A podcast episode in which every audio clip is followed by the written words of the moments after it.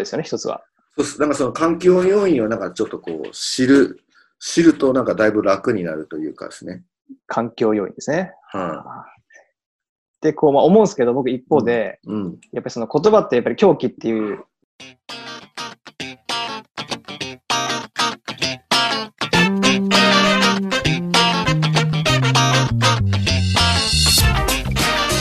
この番組は日本のメンタルコーチ業界を盛り上げよう、そして日本に正しいメンタルトレーニングを普及して、日本のパフォーマンスを最大限に引き出そうという理念のもと、現役メンタルコーチが立ち上げた日本メンタルコーチ連盟公認の番組です。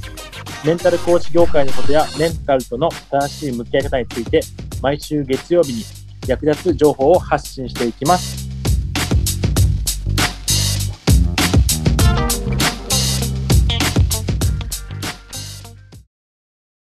スポーツ選手からも相談いただくんですけど、指導者とか、えーうん誰かからの批判、否定に対してのうん。対処、その仕方がわからないっていう、うんうんうんうんうん。よくこれも質問に上がってくるんですけど、なるほど。うんうん、なんか今日じゃあ分かってても、それをテーマにね、話してみてもいいかもしれないですね。それをテーマに話してみてもいいですね。そうですよね。うんいいですよ。分かってても、あれでしょ？そうです。他者からのひうん否定とか批判ですね。うんうんうんうん、第三者も含めて、うん。うん、今ですね、こう、すごく SNS での誹謗中傷、うん。かなり話題になってますけど、うん。うんうんうん。今田コーチはどうですかね、こう、受ける側の対処とか、心構えとして、こう、大事なもの？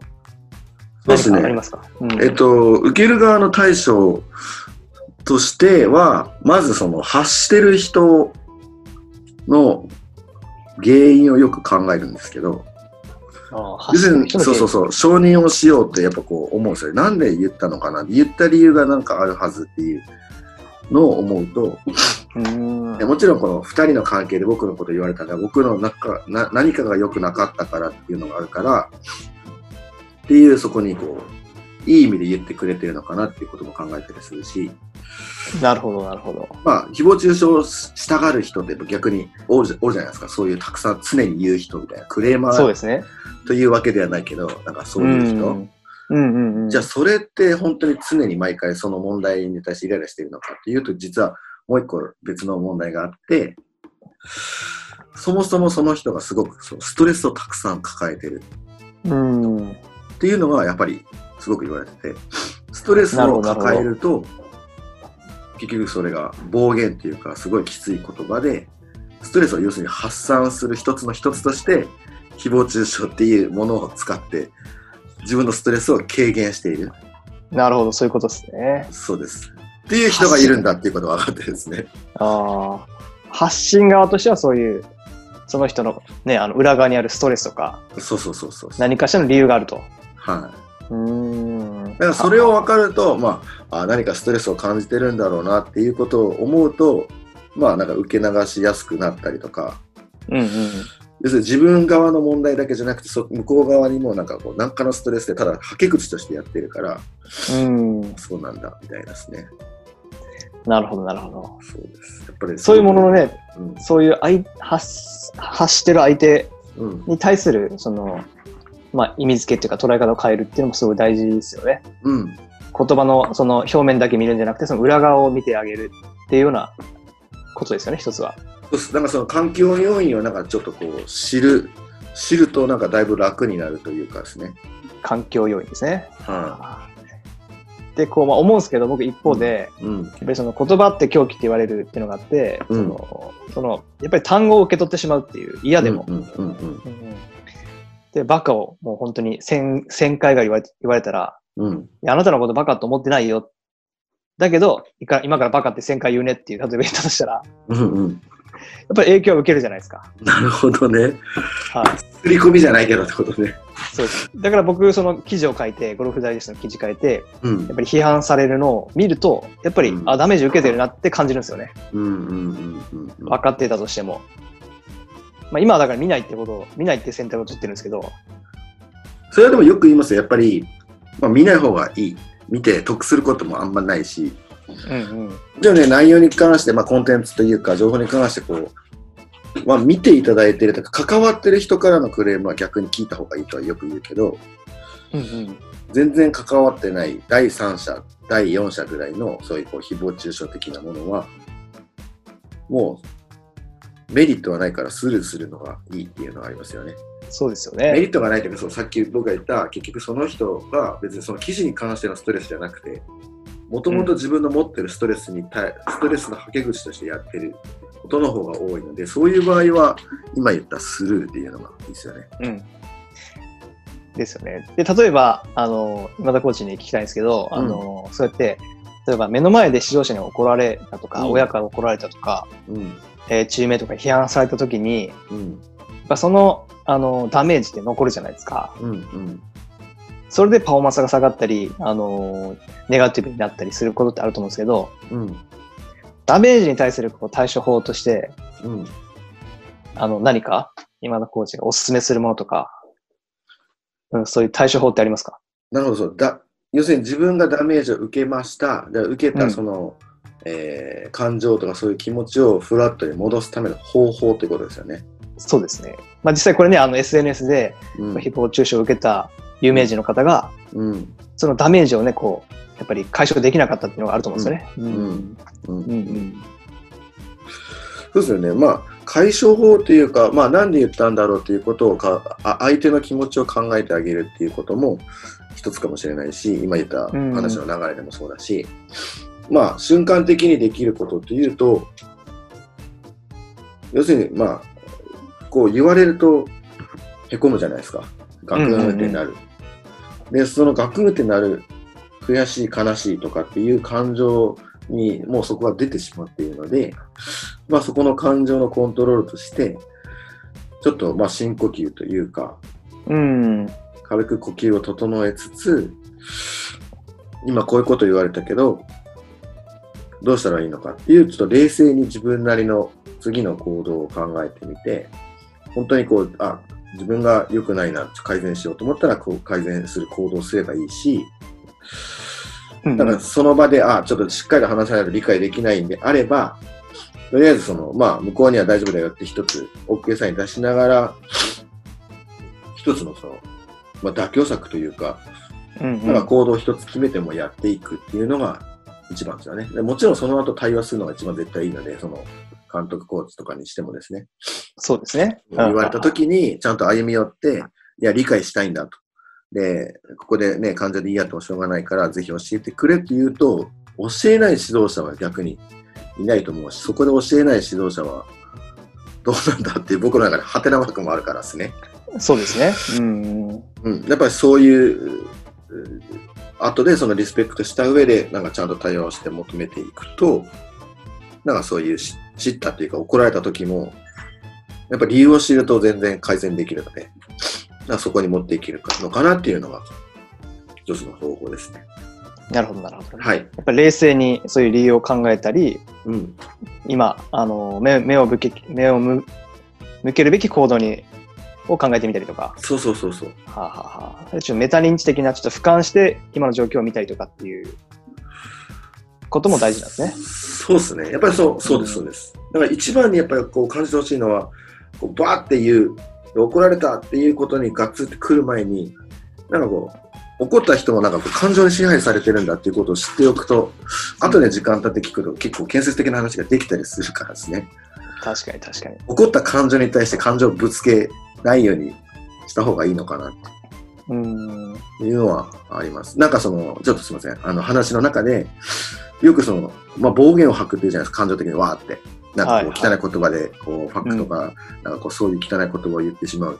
で、それアメリカのなんか軍人の話なんですけど、うんうん。やっぱりそういう戦闘地帯に行って、あの、生きるか死ぬかみたいな極限の状態になると、やっぱりどんな人でも、どんなすごい人でも、やっぱりうんすごい汚い言葉を使うんですって、やっぱり。ああ、なるほど、なるほど。やっぱその自己防衛本能がすごく働くみたいで、そこに対していろいろ言うんですけど、じゃあその人が戦地から実際の、まあ、国に帰ってきて、普通の日常の生活になると、じゃあその言葉を吐くかというと、実は吐かなくて、すごい常識ある言葉をしっかり使ったりするっていうので、要するにそのね、超ストレス環境の中で頭の中で戦っていくと、ついそういう言葉を発してしまうっていうのがあるので、うんそれとなんか同じようだと思うんですよね。そういうことですね。現場でガーッと怒るって言ったら、その人のなんかこう感情にこうなってしまってるので、うーん、なるほどですね。やっぱその人のやっぱり環境、ぞ状況によってしか出ないっていうこともあったりするっていう話なんですね。そうですね。うーん。だからそういうふうに感情に対して感情をかぶせないみたいな。うんうんうん。なるほど、なるほど。ですね。結構どんな感じですか？そうですね、あの、えっと、まあ、例えばその、先ほど言われたように、今田コーチが言われたように、その指導者とか親と対話できればいいんですけど、なぜ怒られたかとか、うんうん。まあそれできないっていうパターンもかなりあると思うんで、うん、言いにくいえっとかね。と、そうです、そうです。僕、二つあると思ってて、うんうんあの、一つは、うん。気にしない脳みそを作ってしまうっていうことですね。うんうんそもそももう気にならないっていう脳みそに作ってしまう。これも一番いいとされてるのがそのマインドフルネスはいはい。なんですよね。まあ、方法に関してはちょっとね、今回は詳細は触れないですけど、うん。ね、その自分が気にしていることを、うん。まあ、えーしっかり認識して、あ今自分はこれが気になってるんだって認識して、また今自分が集中すべきことに目を戻すとかっていう、うん。うん。マインドフルネスでその、まあ、脳を筋トレしていったら、うん。そうやって批判とか他者評価が気になりにくくなるっていうのは、うん。まあ、エビデンスで出るし、まあ、トップアスリート、ビジネスマンももうね、かなかなりやってることなんで、はいはまず気にしない脳を作るっていうのが一つで、い。なるほど。でそれも結構、あの、ね、時間もかかるし、頑張らないといけないんで、うん。うん。もう一つやっぱりその、えっ、と、今田コーチ言われたのと同じですけど、やっぱり、うんそうやって、へこんだりダメージを受けたときに、うん。やっぱりゼロ状態に戻すっていう、うん。うん。どう戻すかっていうことの一つで、まあ、今田コーチもね、そのうん相手の環境を考えるとか、うん。メタ認知とかっていうことがあったところで、う。うんん僕一つお勧めしたいのは、その、書き出すっていうことなんですよね。なるほど。何をですか？そういう気になってることを書き出すんですよね。指導者さんから怒られて、なんで自分は怒られたのかな自分だけ怒られて。うん。そう怒られて、怒られた自分を見たチームメイトからの姿勢も気になるみたいなことを書き出すんですよね。それはだから日記みたいな感じで終わった後にちょっとこう書く時間があったとしたらノートに書いてみるってこと？例えば今その批判を受けて、すごくモヤモヤしてるとしたら、モヤモヤした時に、してる時に、それやっぱノートに書き出して、それやっぱり、あの、しっかりこう、言語として見えるようにした方がまあ、スポーツ心理学でね、セルフモニタリングとかって言って、自分をモニターで見るみたいな。でも書き出すだけでもそうやって、あの、自分のストレスって、まあ20%、30%とか、やっぱり減っていくっていう、ね、その研究結果とかもあったりするんで、そうね。で書き出して、うん。それに対する対処法とかを、うんえー、なんかこう指導者さんから理不尽に怒られた。うんうんでそれに対する対処法をやっぱり最終的に書いていくといいと思うんですよね。なるほどですね。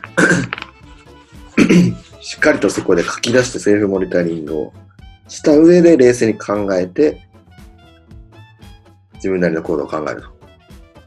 相手が求めてるであろうことを、じゃあもう少しこうやりきってみるとか、うんうん自分がね、こうコントロールできる行動に目を向けてほしいっていうのは、うんまあ簡単な方法としていいかなと思うんですけどね。うーん。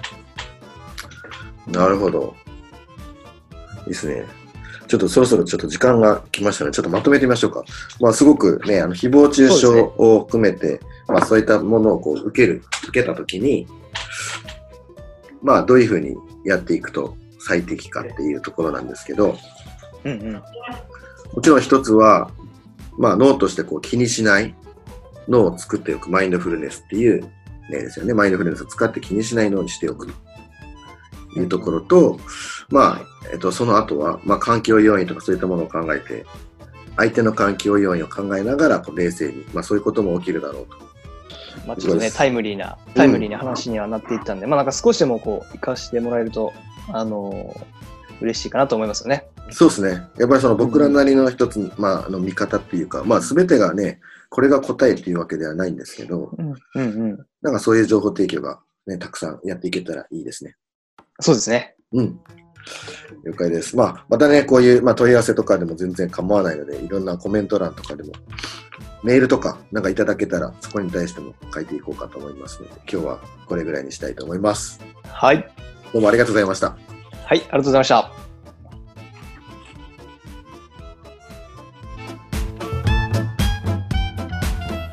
今回のポッドキャストはいかがでしたか？番組では質問をお待ちしております。